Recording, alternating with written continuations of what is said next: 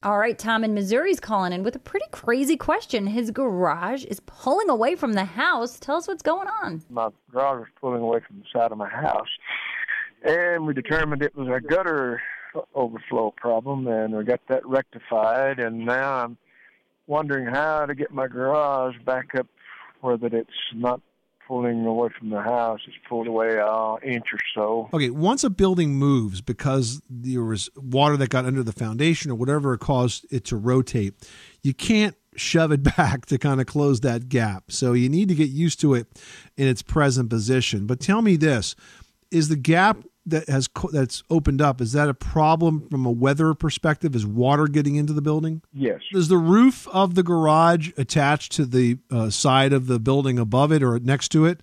Is that where the leakage issue is? Yes. All right. So what you're going to need to do is you're going to need to reflash that. Essentially, take apart the roofing in that area and replace it, re-roof that that one to two foot strip between the garage roof and the adjoining building.